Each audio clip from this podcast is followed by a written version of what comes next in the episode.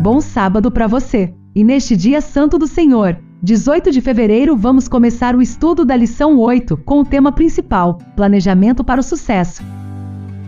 Também quero desejar um bom sábado para você e vamos então iniciar a lição dessa semana.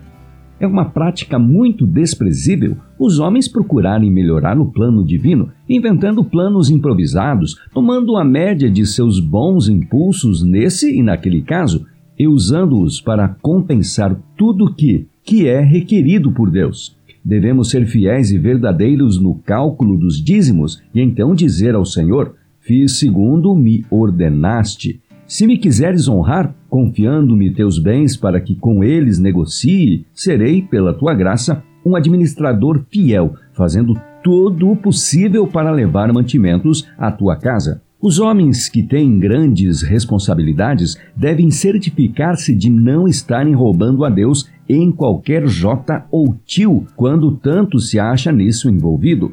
Como Malaquias tão claramente o afirma, ele nos diz que é dada uma bênção ao fiel uso dos dízimos, cabendo uma maldição à avarenta retenção do dinheiro que deveria fluir para o tesouro. Não deveríamos, então, estar certos de que lidamos do lado seguro, lidando assim com Deus na administração da propriedade que nos confiou, de tal modo que nenhuma sombra de opróbrio caia sobre nós? Não preciso perguntar: abençoará Deus os que forem fiéis? temos Sua palavra empenhada. Texto da Meditação para Conhecê-lo, de 1965, de 3 de agosto, página 221. O texto a seguir é do livro Testemunhos para a Igreja, volume 7, página 28, e traz dois parágrafos deste livro que diz: Cristo, em sua capacidade mediadora, concede aos seus servos a presença do Espírito Santo. É a eficiência do Espírito que habilita as instituições humanas a ser representantes do Redentor na obra de salvar pessoas. Para nos unir a Cristo nessa atividade, devemos nos colocar sob a influência modeladora de seu Espírito. Assim, por meio do poder outorgado, podemos cooperar com o Senhor, unidos com Ele como obreiros na salvação de pessoas.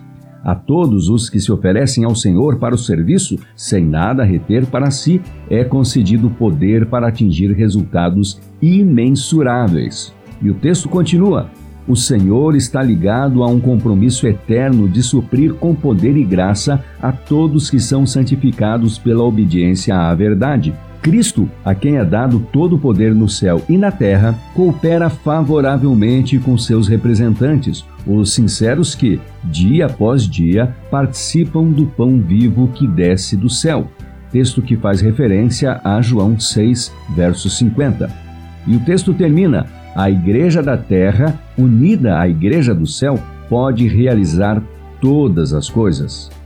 E o último parágrafo do nosso estudo de hoje vem do livro Educação, página 96, e faz referência também a Mateus 6, versos 31 e 33, e diz: É assim que nossas ocupações ou vocação são uma parte do grande plano de Deus, e na medida em que são realizadas de acordo com Sua vontade, Ele próprio se responsabiliza pelos resultados. Como cooperadores de Deus, fazendo uma citação a 1 Coríntios 3, verso 9, nossa parte consiste em uma conformidade fiel com suas orientações. Desse modo, não há lugar para preocupações. Requer-se empenho, fidelidade, responsabilidade, economia e discrição.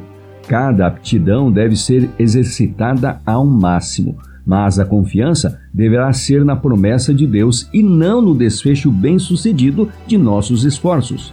A palavra que alimentou Israel no deserto e sustentou Elias durante o tempo da fome tem o mesmo poder hoje. Não se preocupem dizendo o que vamos comer ou o que vamos beber. Busquem, pois, em primeiro lugar o reino de Deus e a sua justiça, e todas essas coisas lhe serão acrescentadas. Um verso interessante para você marcar aí na sua Bíblia, Mateus 6, versos 31 e 33.